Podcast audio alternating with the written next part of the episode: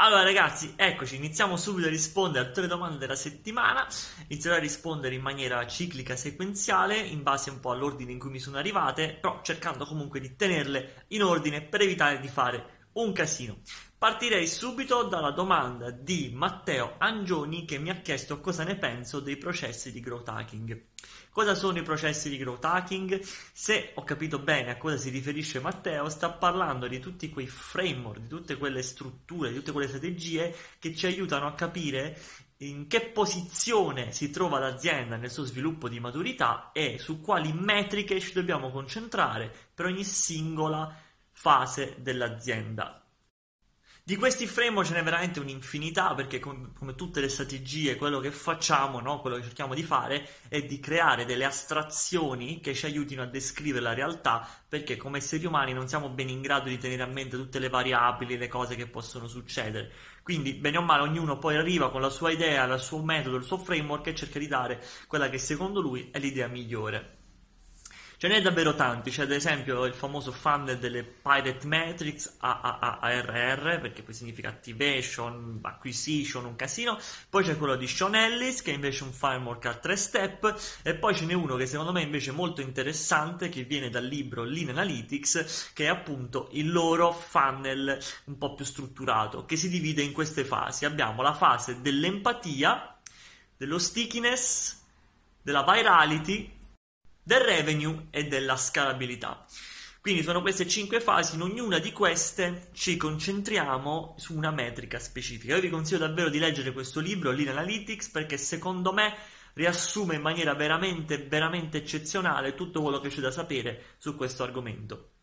Se dovessi darvi un esempio di come funziona più o meno un funnel del genere, in praticamente prendendo appunto l'esempio quello di Analytics, possiamo dire che nella fase dell'empatia stiamo cercando un prodotto che soddisfi l'esigenza degli utenti, quindi quello che facciamo siamo ancora nella fase di ricerca, di analisi quantitativa, di interviste.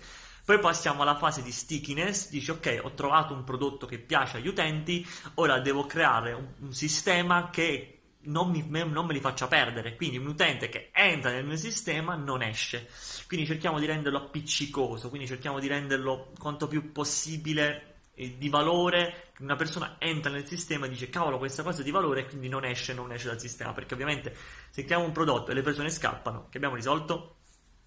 Successivamente c'è la fase di viralità, quindi io dico ok, ho creato un prodotto appiccicoso che piace, che crea word of mouth, mi posso concentrare sulla viralità. Quindi passo dalle metriche di engagement alle metriche di viralità, perché sappiamo tutti che se abbiamo una viralità superiore a 1, quindi una persona invita almeno un'altra persona, stiamo esplodendo, esplodendo.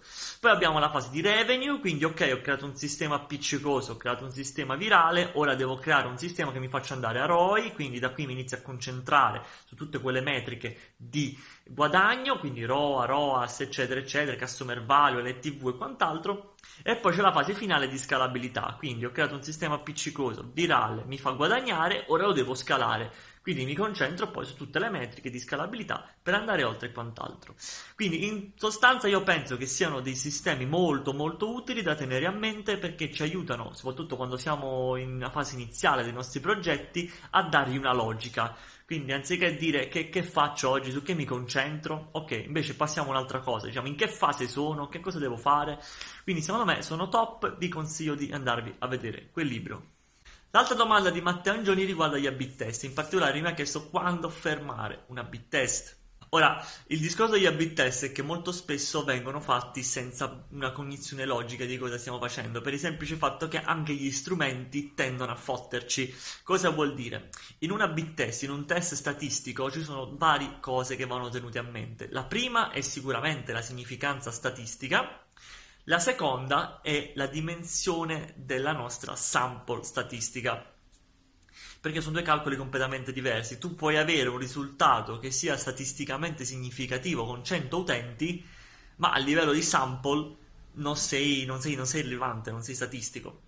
Quindi quando si ferma una bit test bisogna tenere in mente due cose. Uno, quanto, è, quanto grande è il cambiamento che sto cercando di rilevare. Quindi se io sto cercando in base a quanto grosso il mio cambiamento avrò bisogno di una sample diversa, quindi prendiamo l'esempio di avere 2000 utenti, se io voglio misurare un cambiamento del 5% avrò bisogno quasi di 5000 persone per variante, perché il cambiamento è talmente piccolo che per escludere la casualità ho bisogno veramente di tante persone.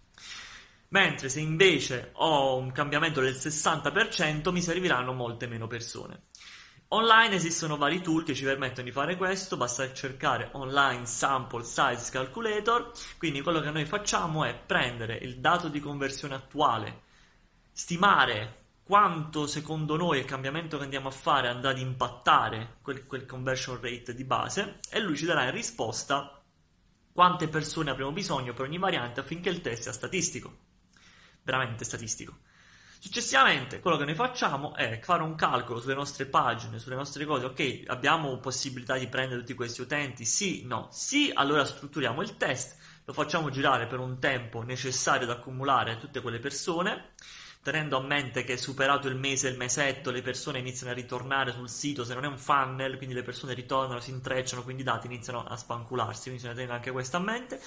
Una volta terminato il test possiamo tranquillamente andare ad utilizzare anche qui dei tool come ad esempio A-B Test, uh, Statistica Significant Calculator, ce n'è un'infinità su, su, Google e lì valutiamo se il test è veramente significativo. Quindi in sostanza quando lo stoppo, quando ho raggiunto la sample size e la significanza statistica o quando è finito il tempo del test. In generale io tendo a fermarli quando ho raggiunto sample size e tempo del test perché se ho raggiunto la sample e non ho ricevuto il cambiamento molto probabilmente non ho ottenuto quello che volevo ottenere. Su questo poi c'è anche da dire un'altra cosa, ovvero che esistono tre risultati che possiamo avere da un, da un test, perché non esiste solo il, test, il risultato positivo e negativo, esiste anche il risultato nullo, cioè io posso avere un risultato che non cambia assolutamente niente. Quindi teniamo a mente questo, non dobbiamo aspettare di avere positivo o negativo, può anche essere succedere il cambiamento che abbiamo fatto non impatta in nessun modo il nostro lavoro. Ora, Paddy Perfetto invece mi ha chiesto ma quali sono gli strumenti che possiamo utilizzare all'inizio per se stiamo cercando di iniziare a raccogliere le nostre liste mail e quant'altro? Questa è una domanda che viene fatta spessissimo e mi rendo conto che è un dubbio giusto. Quello che ti dico è che non importa veramente quale tool stai usando all'inizio, perché se sei all'inizio non ti importa che tu stia usando, perché non avrai probabilmente bisogno di nessuna delle funzioni avanzate che hanno questi tool. Io ti dico che al momento quelli che secondo me sono i migliori da utilizzare sono rispettivamente MailChimp e ActiveCampaign. Se hai budget e hai in progetto di crearti una lista abbastanza grossa, ti consiglio di partire subito con Active Campaign perché ti permette di fare tanti collegamenti fighi con i bot e quant'altro. Se invece non, non c'hai una lira e non, magari non, non, pensi che il progetto vada, vuoi ancora verificare, sei in fase di testing, puoi utilizzare MailChimp, è gratuito, ti permette di fare qualcosina, non è avanzato come Active Campaign. Però secondo me questi sono i due strumenti su cui ti puoi concentrare. Ora, Marzietta invece mi ha chiesto quali sono degli strumenti che mi possono aiutare a capire dove passa il tempo il mio target. Ora, di questo argomento ho parlato nella live che abbiamo fatto sulla ricerca di mercato in dettaglio, però ti posso riassumere alcuni strumenti che ci possono aiutare, sono sicuramente SimilarWeb, dove noi inseriamo un sito e successivamente lui quello che dice sono i siti simili a questo sito X. Possiamo anche poi andare a vedere tutti i siti dove gli utenti entrano, gli utenti escono e quant'altro. L'altro strumento che possiamo usare è alexa.com, non l'affarino parlante, e anche semplicemente il Google Display Planner, quindi quello che ci permette di pianificare le ad display, perché quello che fai è inserire una lista di URL, una lista di siti che magari è preso anche da SimilarWeb, li infili nel display planner e lui ti dà una serie di suggerimenti su quali sono i siti simili su cui gli utenti spendono il loro tempo. Io ad esempio ho fatto una ricerca qualche tempo fa che riguardava eh, i blog di cucina, ho raccolto tutti i blog di cucina, ho raccolto tutti i video di cucina su YouTube, li ho infilati nel display planner e lui mi ha dato tanti altri siti che non immaginavo, quindi vabbè, e tutti quelli soliti siti italiani, cacio e pepe, lì, tutta quella roba là. Quindi sono due, questi sono i due strumenti più utili che io consiglio di utilizzare. Poi altri in mente onestamente non me ne vengono, se ci sono fatelo sapere.